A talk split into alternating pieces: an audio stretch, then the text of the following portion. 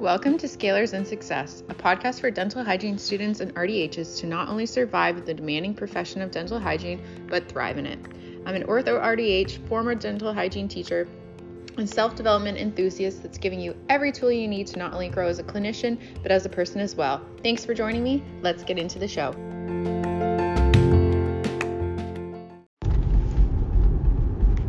Welcome to another episode of Scalers and Success. I hope you all had a great week. I hope school and work went well. Um, it's sunny and it's still summertime, so we've got that going for us.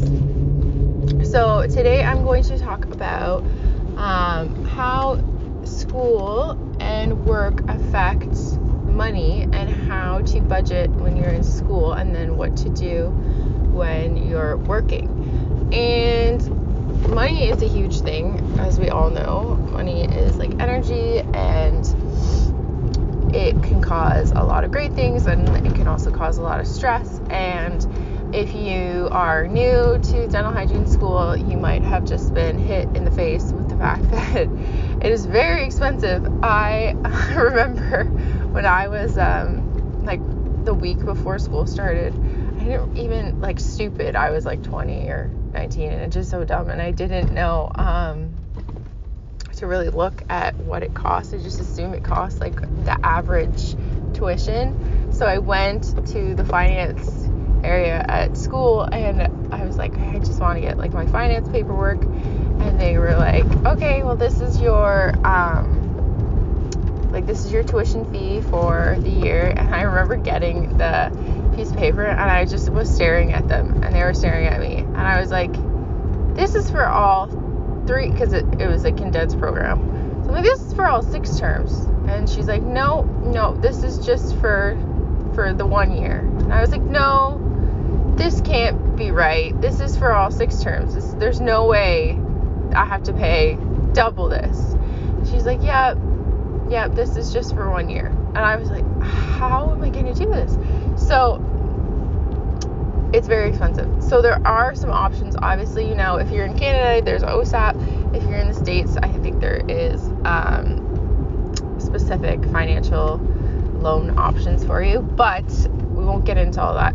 What we'll get into is just how to budget what you have at the time um, and what to do as far as strategies for not getting into more debt and not. Um, just managing your stress with money. So, the first thing is tell yourself if you're in school and you have a hefty uh, tuition loan, or just if you're fortunate enough that you have saved up or your family's supporting you, then that's amazing.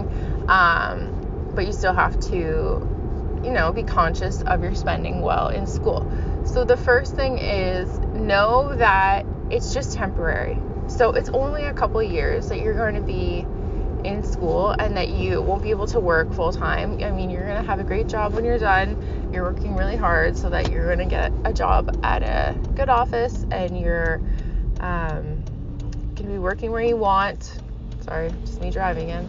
Um, so it's just temporary. So don't stress that you have this like huge number weighing on your shoulders. It will go away. Focus on your schoolwork and don't worry, you'll be able to pay it off in the long run. So, the thing with having a big school loan is you don't want to pile onto that. You don't want to snowball more debt in the process. And I wish if I could go back, I wish I was the way I am about spending now. I wish I was like that then. I was just naive, I guess. And I just, every time I went out, I wanted to have a new top um, or shorts or whatever.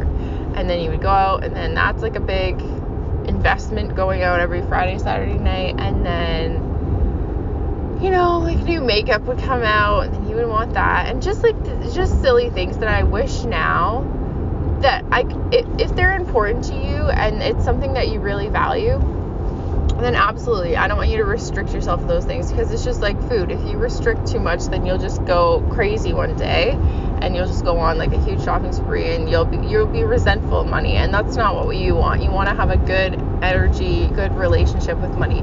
I'm just saying to figure out what's important, what's high value to you and invest in those things while you're on a tighter budget and not invest in everything. So things that I, like I, I had a gym membership and just little things that I could have cut down. Um, but I was naive and I just at that point in my life just thought I wanted to have everything and not the specific things. So that's a huge reminder is in life what I've learned in life is we can't have absolutely everything. I mean you can't like I I'm not saying like don't follow your dreams, don't like dream big, but you can't have absolutely everything. You can't just like how I always go back to relating to food. You can't eat everything in the day. You'll feel gross, but you're going to eat the things that you value the most and things that feel good and then you're going to make conscious choices around that same thing with money is we can't have absolutely everything so you have to pick the things that you value the most and then budget for those things and then just avoid and just be okay with not having the things that you don't value as much but society kind of keeps putting in your ear so things like I know we can't get our nails done in school. We're not supposed to, but things like that. Like, if you don't value it that much, if you're like, yeah, I don't really care. Like, I don't, if you're like, yes, this makes me feel like my best self, like, I love it, I feel amazing, then that's something that you should budget accordingly for. If you're just like, it's fine, yeah, they're cute, they're gonna chip in like four days, then don't do it because then you're just gonna, in 10 years from now, you're gonna be like, why did I spend that money when I could have been being smarter about it and I could have been in a better financial relationship now. So that's kind of how I feel about being in school and what even now just uh, thinking about money in general just do the things that feel really good and then don't do the things that are not like hell yes if that makes sense um, another thing is if you're in school or if you're just new to work and you have a hefty student loan, bring your lunch because for a couple reasons. A, it's a hell of a lot cheaper to pack your own lunch every day. And I'll put on Instagram later this week um, what I pack for my lunch. And it's so easy. You don't even have to think about it. So if you're like, oh, I don't have time, I don't have energy, you don't. I literally don't even have to think about it. I'm like personally, I don't care. I switch up a little bit, but I typically eat very similar lunches every day and that doesn't bother me. If it bothers you, then it might be a little bit more challenging, but it really doesn't bother me. Um, it's easy it, to plan in my head. It's like cost effective. It is healthy, so I feel like I have a lot of energy throughout the day. Um, so I'll definitely do a post about that later this week. But bring your lunch because lunch food is freaking expensive these days. And if you're buying your lunch every day, that could be like 15 bucks every day at school or at work that could be going towards you know, anything that you value more than just because you didn't want to wake up five minutes earlier and pack your own lunch. So that's a huge thing. Um, and then know that when you start working, um, know, figure out how much you the market is um, paying and don't um, don't undersell yourself. So when you go to interviews and when you're temping and when you're just starting to get into the field, don't figure out what the averages and then go with that. Don't because everyone else is. So don't be like, "Oh, but I want the job." Sure, I that's a good strategy and I don't feel like you need to charge like a ridiculous amount, but I don't you can really undersell yourself and of course offices are going to be like yeah, sure, we'll pay this one five dollars less because she's offering, because um, everyone they're thinking about their budgets too. So go with the average. If you really, if you feel like it's a really competitive position and you want to be more attractive, do like a dollar less. If that's what if that's your plan don't do a lot less because you have to take care of yourself.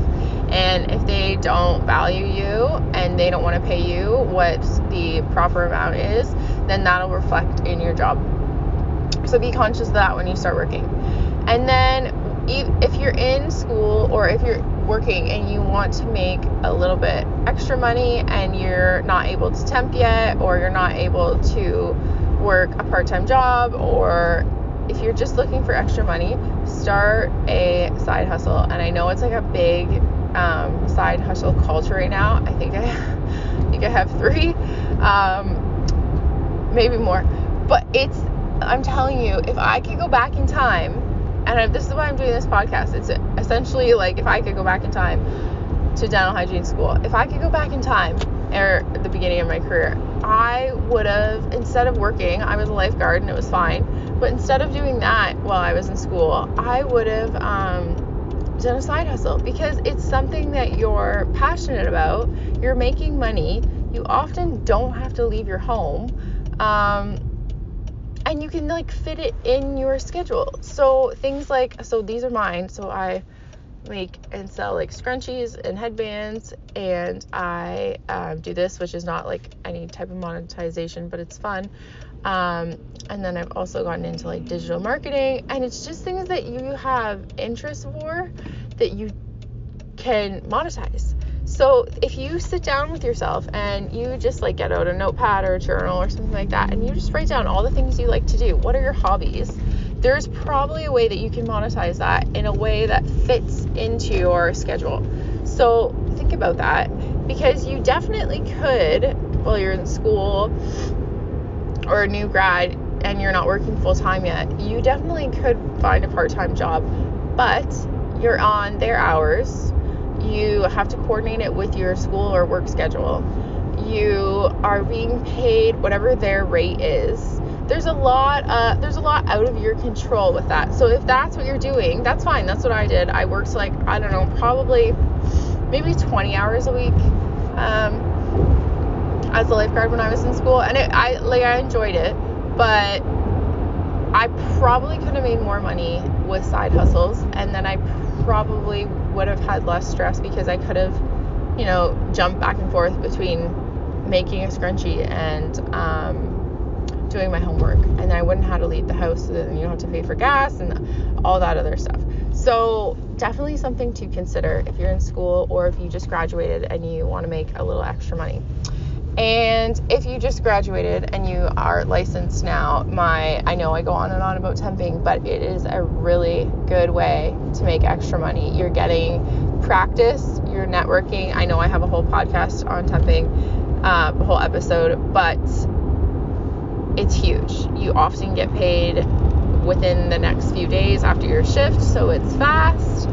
Um, so if you if you just started working, I highly highly recommend temping. If you're in school, obviously you can't do that because you don't have a license yet. But if you took assisting previously, um, often there's a lot of temping for assisting, and that's definitely something you could do because then you're networking within the um, dental community. And who knows, maybe you are working as an assistant at an office, and then you graduate and then they offer you a hygiene job. So that's definitely an option too. I would say if you are going to work part time in school, in dental hygiene school, try to work part time in the dental field. Um, or in something that you're passionate about that you might want to do in the future. So, like anything with public health, community health, um, the school, you know, the dental offices, something like that where you can network at the same time. Uh, and you'll be more passionate about it because that's what you're studying in school, right? So it'll be easier to be excited about going to work part time and going to school um, because it's something that you value. So I think I was kind of all over the place as per usual and in my car, but um, just a lot of tips on how to be financially conscious when you're in school and when you're um, new to work. Now and then you get to the other side of it. And then once you get a full-time job or if you get a couple or if you're temping full-time then you it's a great career as far as income goes. It's it's exciting and it's fun and you can have a good quality of life. You just have to hustle through that part. I mean i still personally love the side hustle culture because it's just it's something you enjoy and who doesn't like extra money so if you have any questions um, send me a DM. Thank you for listening. I appreciate absolutely every single one of you. If you have something you want to hear next week, send me a DM at Scalers and Success. I'm going to be sure to make a post about um, what I pack for lunch just to save money and just how much that costs uh, every day versus spending money eating out. So I will see you on Instagram and I will talk to you guys next week. Okay, bye.